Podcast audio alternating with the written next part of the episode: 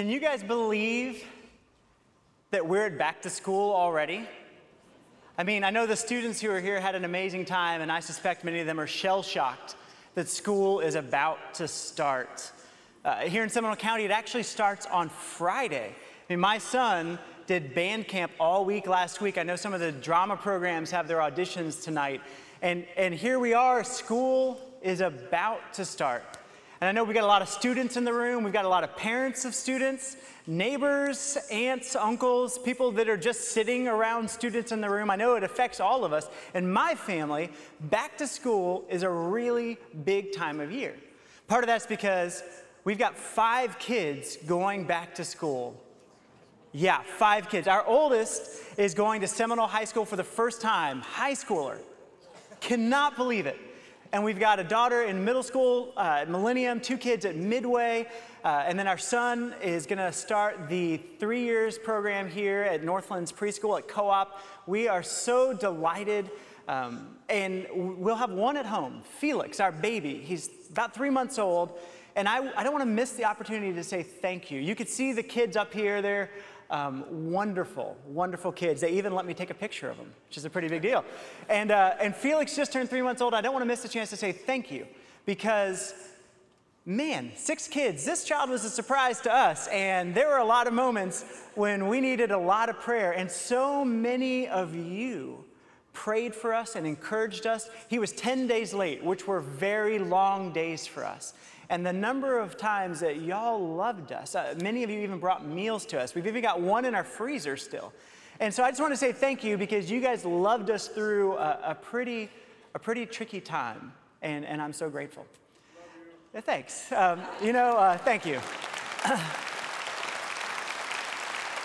uh, so back to school, I know, is a tricky time for a lot of people because it's It's a season of newness, right? New classes, new friends, new everything. I remember when I went off to college and met, met all these new friends of my own.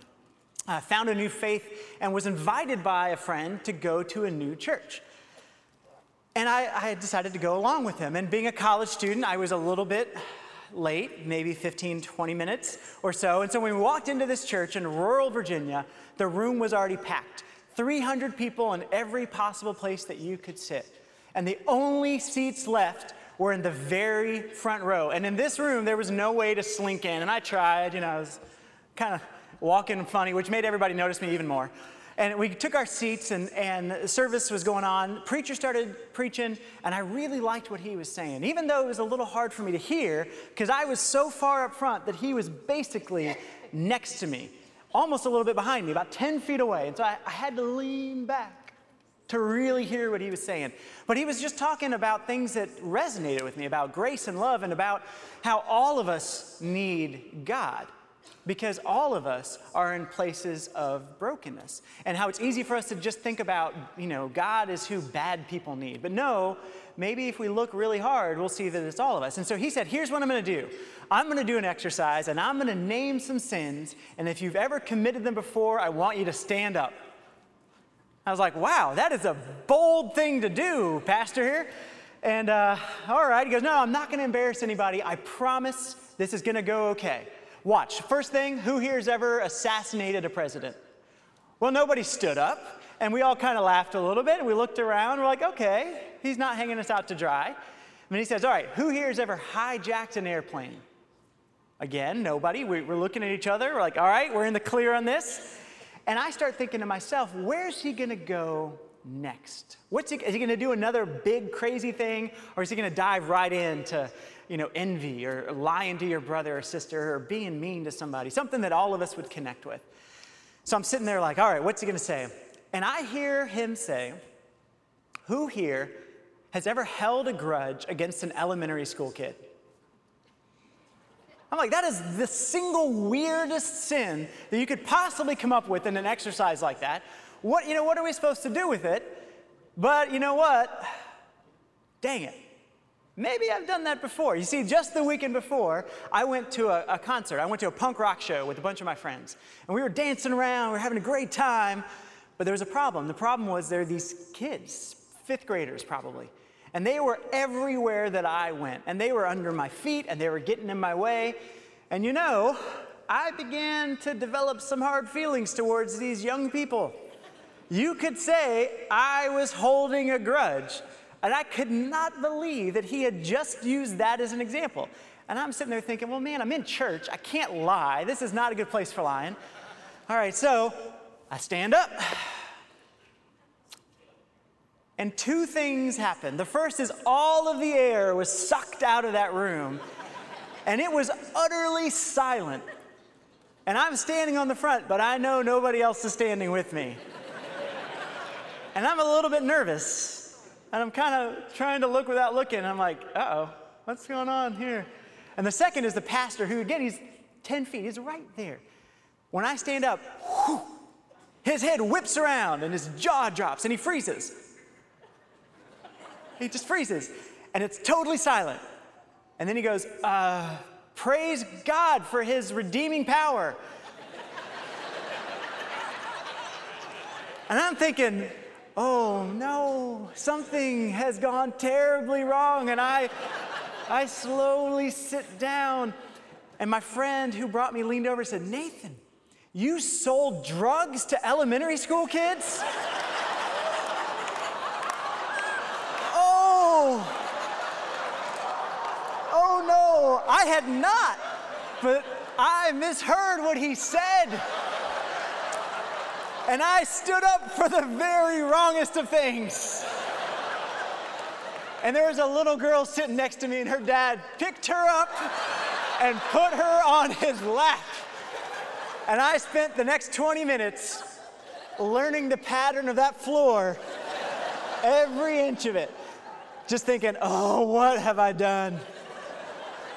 And I got to tell you, I was so sure I could never go back to that church, which was a bummer because I loved it so much. And so the next week, I did not go back. I went to another church. I was like, I can find another church. And it didn't work. I didn't feel that same connection. I tried another one the week after. I was like, dang, this is not working for me. And so finally, I, I thought about it a lot. And I thought to myself, you know, I was sitting on the front row. I bet you they don't really know what I look like all that well. And I bet you I could just kind of sit in the back, and maybe I can get away with it. So six weeks later, I gave it a lot of time here, I sat in the back, and no one said a thing. No one said, wait a minute, you're that guy. And in fact, they were all friendly, and they were all welcoming. And it became my church home. And for four years, those people loved me. They taught me. When I did a mission trip for the summer, they commissioned me. And when I started my own band, they sent their kids to come and see us play. And I was so glad that they had forgotten me until I realized they hadn't. No, they had decided to love me, even though I had, in their minds, done a very, very terrible thing. They committed to loving me despite myself. And I thought, what is it that would make a people love like that? I hadn't experienced that before. Well, we're going to look today at Psalm fifty-seven. Psalm fifty-seven talks about a love like that. And we're going to explore together what it means for us to pursue and to experience and to receive love like that in our own lives. You know, when I read through Psalm fifty-seven, I see it as a psalm that takes place in three acts. So we're going to go through a third at a time. And the first act that I see at the beginning of the fifty-seventh Psalm is God's unfailing love. So let me read this to us. Have mercy on me, O God, have mercy. I will look to you for protection. I will hide beneath the shadow of your wings until the danger passes by. I cry out to God Most High, to God who will fulfill his purpose for me. He will send help from heaven to rescue me, disgracing those who hound me. My God will send forth his unfailing love and faithfulness. My God will send forth his unfailing love and faithfulness. You know, I don't experience unfailing things very often. This last week in my house, we lost two light bulbs. We have one of those hundred-year-old houses in downtown Sanford, and, and so the wiring's a little dodgy. We've actually gone through like a dozen different light bulbs. And not just light bulbs, unfortunately. You guys remember that hurricane, right? We did mostly okay, but we lost the, the fencing on the south side, it, it turned a little sideways, and we had to get that fixed. And, and actually, the fencing on the north side of the backyard, it went all the way over. We had to replace all of that. Uh, and actually, the, the gate and the fence in the very backyard, and the, the fence in the front yard on the north side, it got crushed by a tree, and the gate on the fence. Actually, all of the fencing in our house has pretty much been destroyed in the last year. It's a, it's a problem area for me. Um, but it's also our oven knob, our thermostat, our Wi-Fi router. Thing after thing in my life has failed me. And I know for you guys, you experience stuff failing all the time, right? And we even experience people failing us, right? And here David is saying God's unfailing love. Unfailing love, which means God's love has to be unlike any of the other stuff in our lives. And I think that it's unlike things in our lives in two ways, in two ways. First off, God's love is enduring in a very unique way. God's love has a different object permanence, a different build quality, where the things that we get, they might fail two days after we bring them home, two days after the warranty expires. God's love is enduring and can last through all the seasons of our life. But that's not the only way that David meant that God's love was unfailing. And to see the second way, we should look at what's going on in David's life when he wrote Psalm fifty-seven. And it's the story of David and King Saul. Now, the David who wrote this psalm, you guys know this guy, it's David and Goliath. And you know that story, right? Israel, the nation, is facing an enemy, the Philistines. And the Philistine army is bigger and badder and stronger, and so they're in trouble. And the Philistines say, no, it's cool, though. We'll just send out our champion, Goliath. And you know that guy. He's where we get the word Goliath from. He is bigger and meaner and badder than anybody else. And they say, hey, just send us your champion, and, and we'll settle it this way. Well, the, the nation of Israel, they don't want to fight that guy. He is huge. He is strong. And nobody will step forth. And David is just a kid, but he's so embarrassed that no one else has the faith to trust God. And so David steps up to plate. And he's a kid, and all he has with him is a slingshot and some stones. And you can actually see we have a picture of this happening. It's a drawing, and it's maybe not the most um, beautiful ever, but I love the fact that the Philistine army is all laughing. They're laughing because how ridiculous is this? And David launches that stone and kills Goliath, and the nation of Israel is saved. And a couple things happen. The people around him, the people of Israel, man, they like that guy a lot.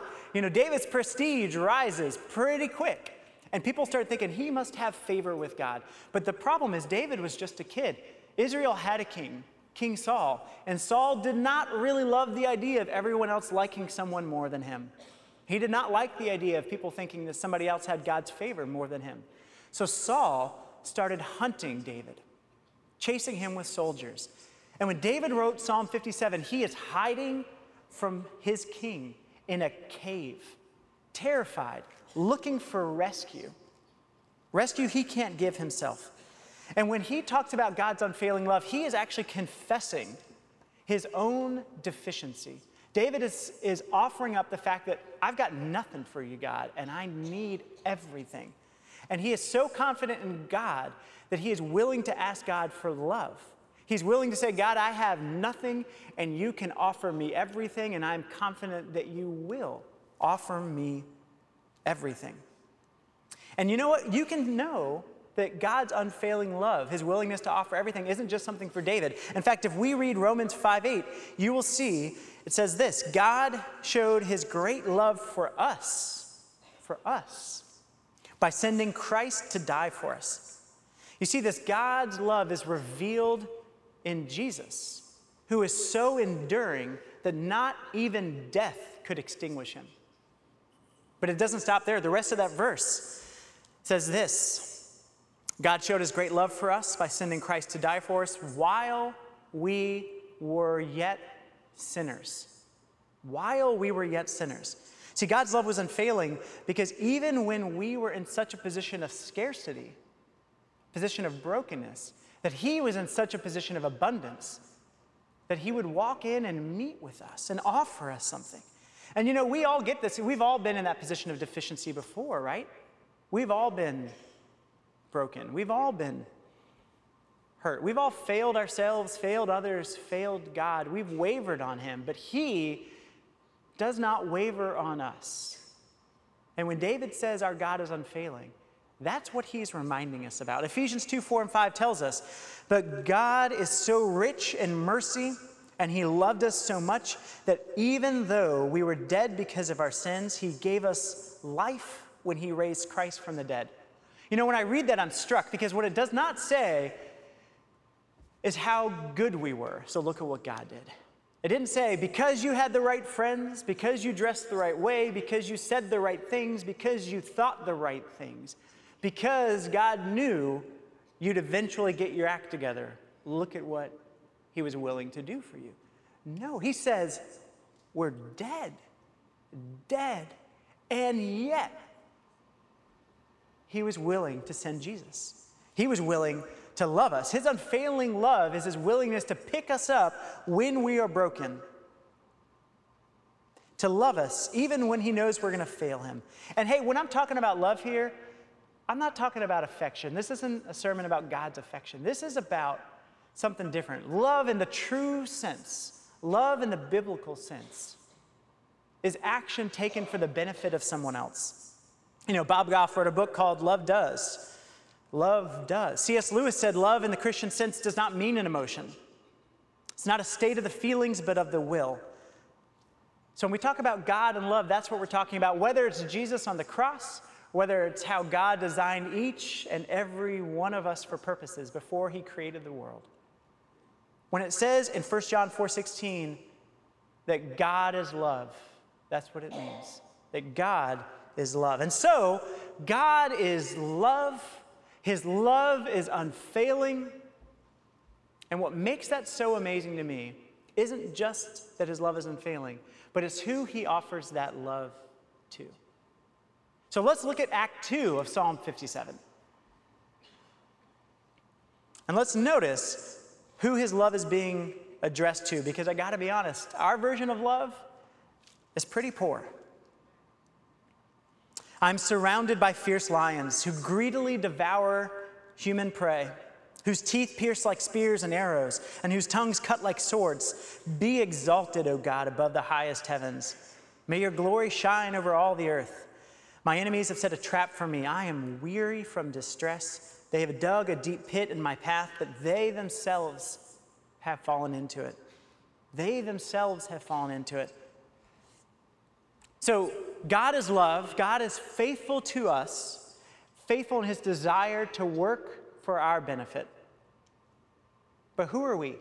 You know, the first times that I read through the psalm, I read it from the position that David was in. I read it from being in the cave, feeling hurt and alone, because I've been there before. I've been oppressed. I've been persecuted. I've been betrayed. I've, I've been wounded. I've been hurt. And I know you have too, right? And we feel that. We remember that. We know that. And it's so easy for us to feel what David was feeling because we've been there. I know that you can remember the time that you've been in the midst of lions. I know you can remember the time that people were trying to trip you up. I know some of you might be in the midst of that right now. We've all been there, and we've all experienced that hurt and that fear that comes from that hurt.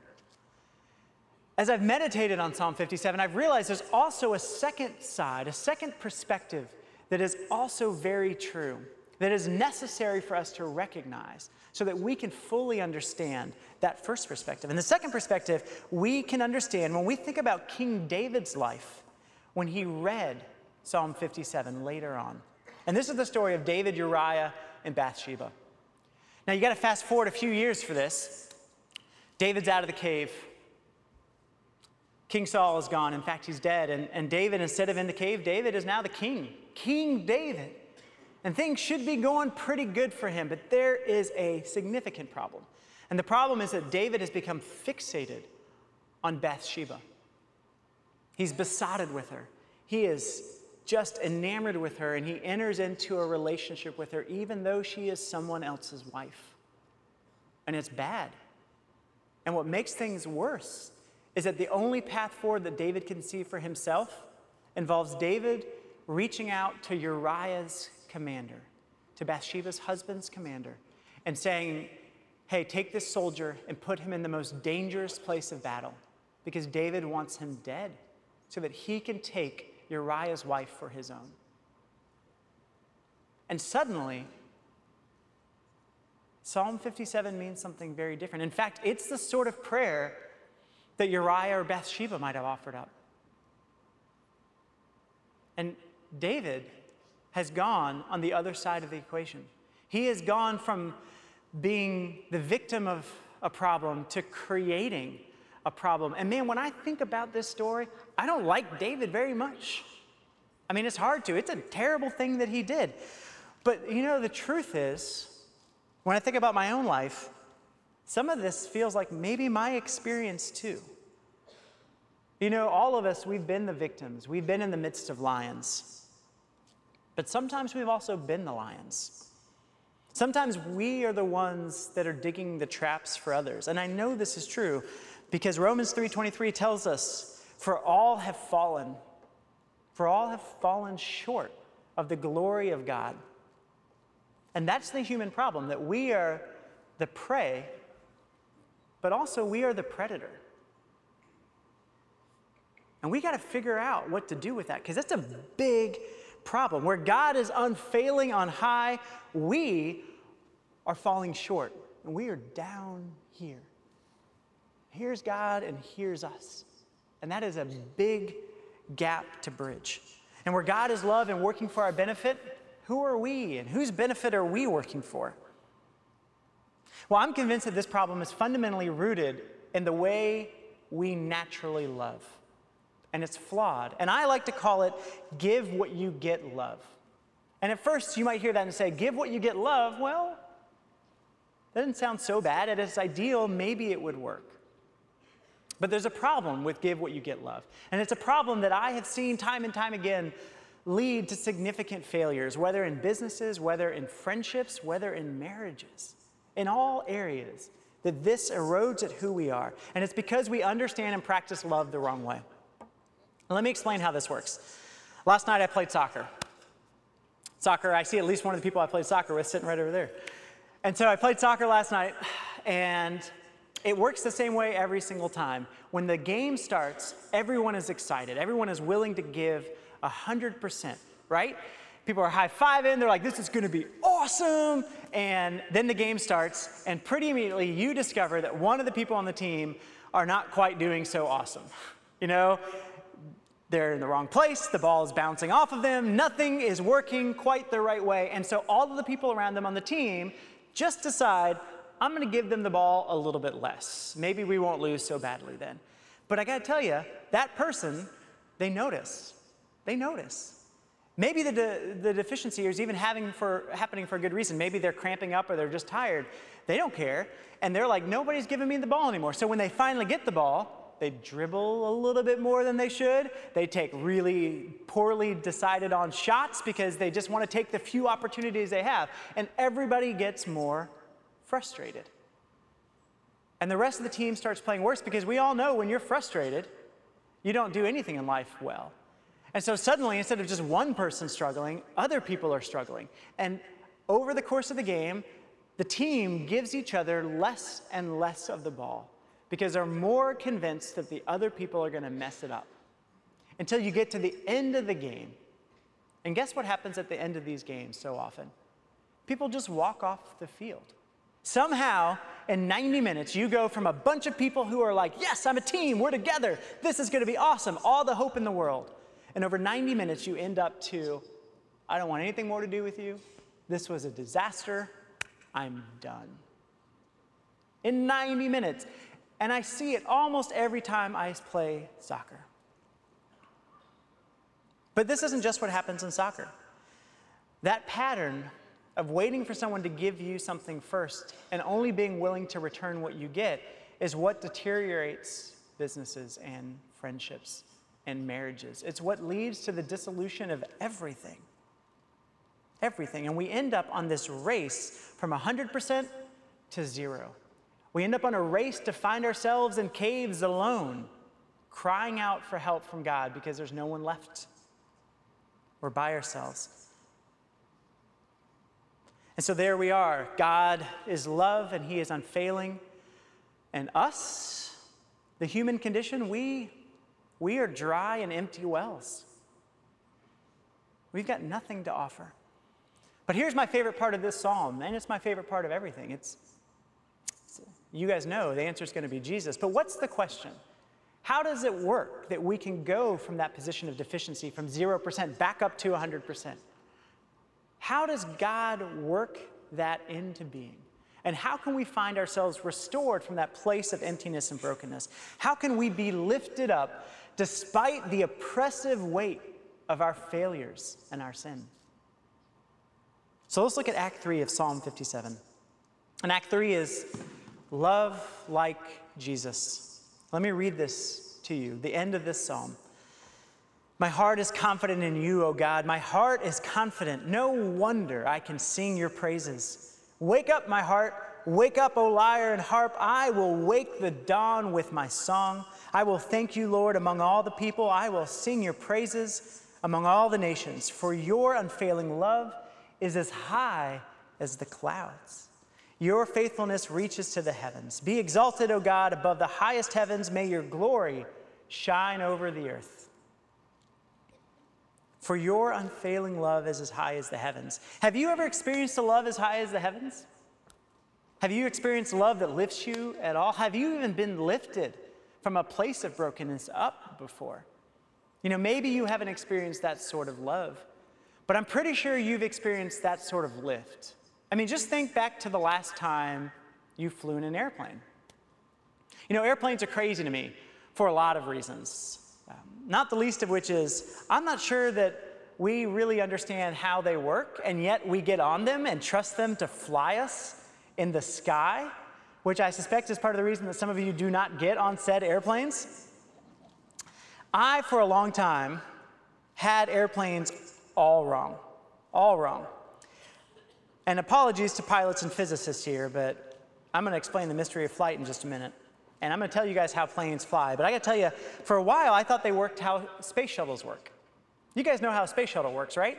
There's an enormous amount of thrust that goes down, which means that the space shuttle goes up to outer space.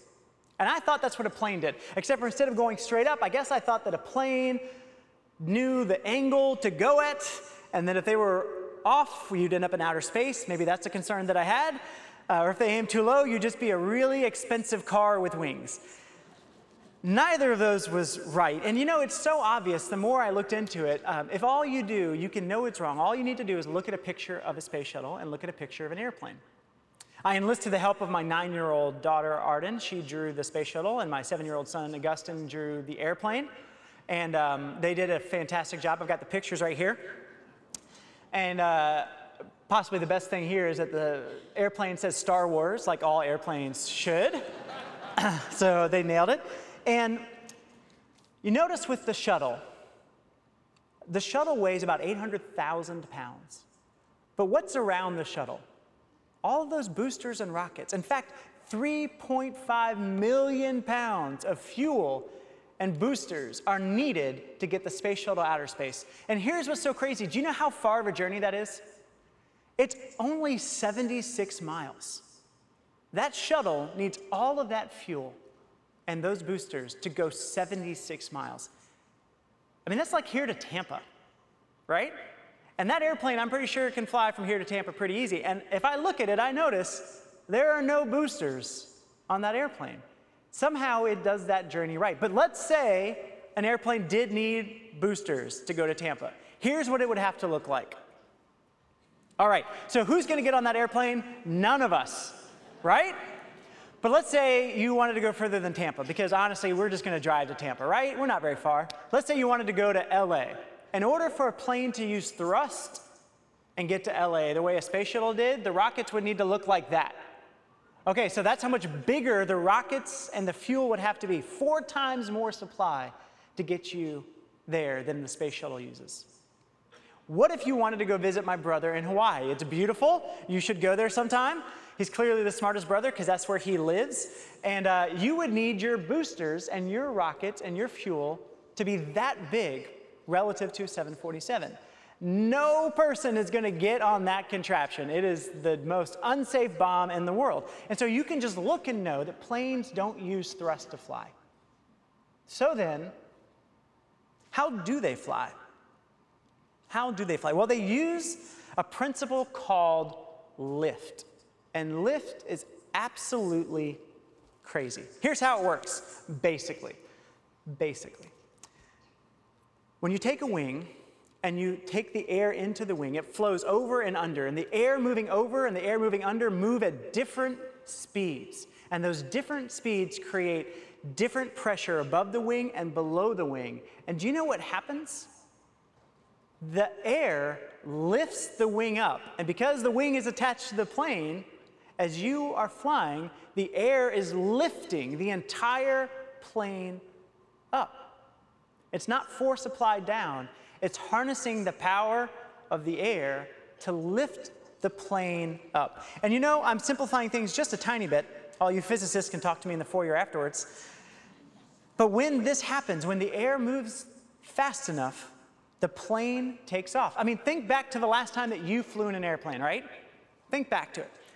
You're seated in your very comfortable seat with lots of leg room and all of the snacks and drinks they've given you with the pillows and the blankets, and they're singing songs of love and admiration to you on the airplane or something like that, and the plane starts to move forward and you start to lean back, you know, and it moves faster and faster, but you're staying on the ground, and it speeds up and it speeds up and it speeds up until suddenly the plane starts to rise off the ground, right?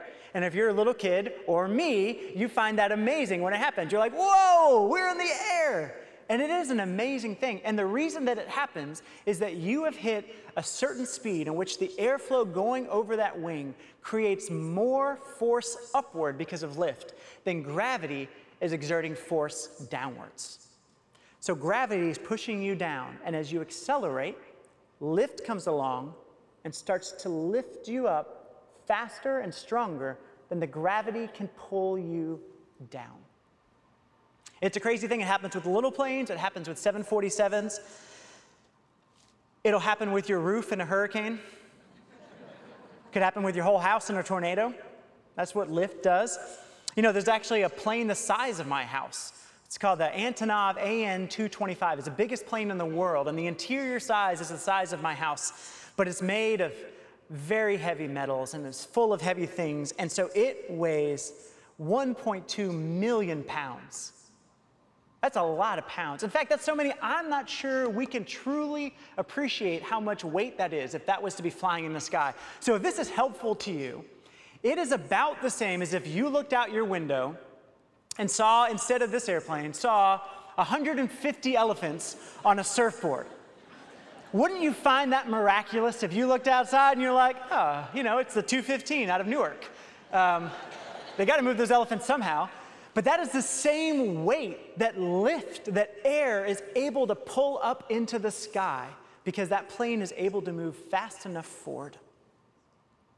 And you know, lift, lift transforms giant metal tubes into objects of flight, just like love can transform a dead and dry soul into someone who is fully alive. You know, real love, by definition, creates lift as well.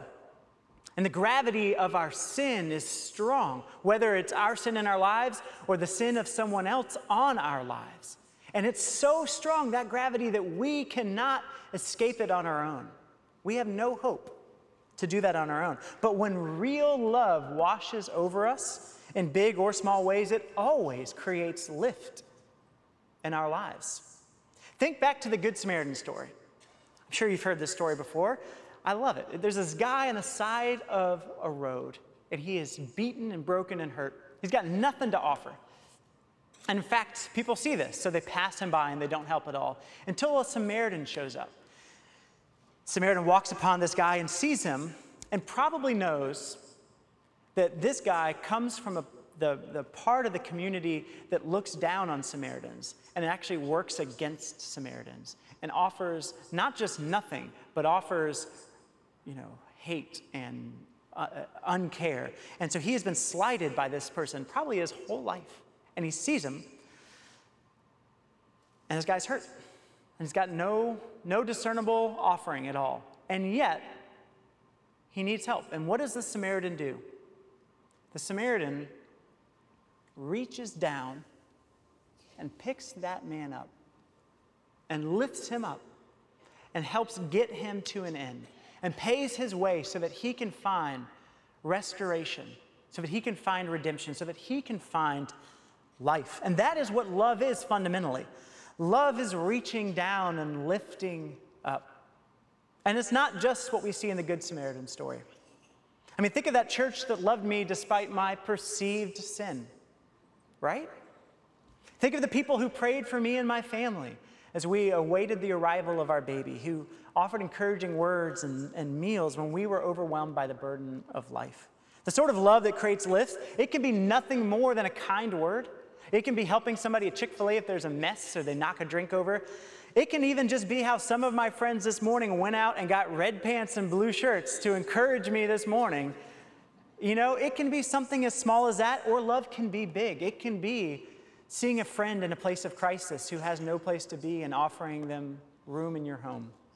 It can be forgiving somebody who's betrayed you, who's hurt you, who's wounded you, and working for their benefit despite it. Real love, real love can take a million forms, because there is a never-ending list of ways in which we can experience brokenness and in which we can need redemption and reconciliation in our lives. And how high does real love, God's love, lift us? Well, David wrote in the Psalm, "Great is your love, reaching to the heavens." You know, where human love is give what you get, the love of Jesus is a giving everything you've got proposition instead. Where human love starts at one hundred percent and then just incrementally falls down to zero, Jesus sees people who are at rock bottom, and he fills them up, and he restores them all the way back, all the way up, back to God. The best we could do on our own without Jesus is not very good at all. We can never escape all the things in our life, the gravity of failure, of sin, of brokenness, of hurt, of problems. With human love, we could never reach the heights again, even if we might think we glimpse it here and there. But the love of Jesus elevates us in the moments when we are hurt and broken. The love of Jesus brings us lift. The love of Jesus brings us life, and the love of Jesus makes us fully alive again. And the deal is, Jesus didn't just do this for your own benefit, though he did this for you. In First John three fourteen, it tells us this: the way we know we've been transferred from death to life is that we love our brothers and sisters, and anyone who doesn't love is as good as dead. So we're here to live like Jesus, but we're also here to love like Jesus, which means we're also here to lift like Jesus. And it's amazing. With God, there's so much abundance that he lets us be his agents. He lets us participate in his work. He lets us love people with his love, which means we can love people first before they've loved us. It means we can love them with endurance even when they fail us. And it means we can love people not worried about what we can get from them or about giving away what we've got, because we can know that God is actually our supply. And when we love like Jesus, when we love the people around us, you know what's going to happen, right? They're going to experience that love of God in their lives, and it's going to pull them up in a way free and clear of the traps and the snares that are threatening them on the ground. So today, we're going to celebrate our God of love and lift in three ways, two right here in the service. In just a minute, we're going to take communion together. But before we do, we're going to sing a song, a song called Rise. It's a song part of our worship team has written, and we've only sung it here once or twice before. So I know that maybe not all of you know it yet, but it's a song written in the style of a psalm. It's a song about God's position, his goodness. And it's an opportunity for us to lift up our voices in praise, acknowledging him and his unfailing love. And so whether or not you know the song, I'd love for you to sing or at least speak the words with us. I mean, as David wrote in, in this psalm, sing and make music. Awake, my soul. Awaken the dawn. So we're going to awaken our souls together as we sing. And because the song is called Rise, Would You Rise With Me Now, you can use the first moments of the song to prepare your hearts. And then join me in sing these words with your hearts, and also, as you're able, sing them with your voice as well.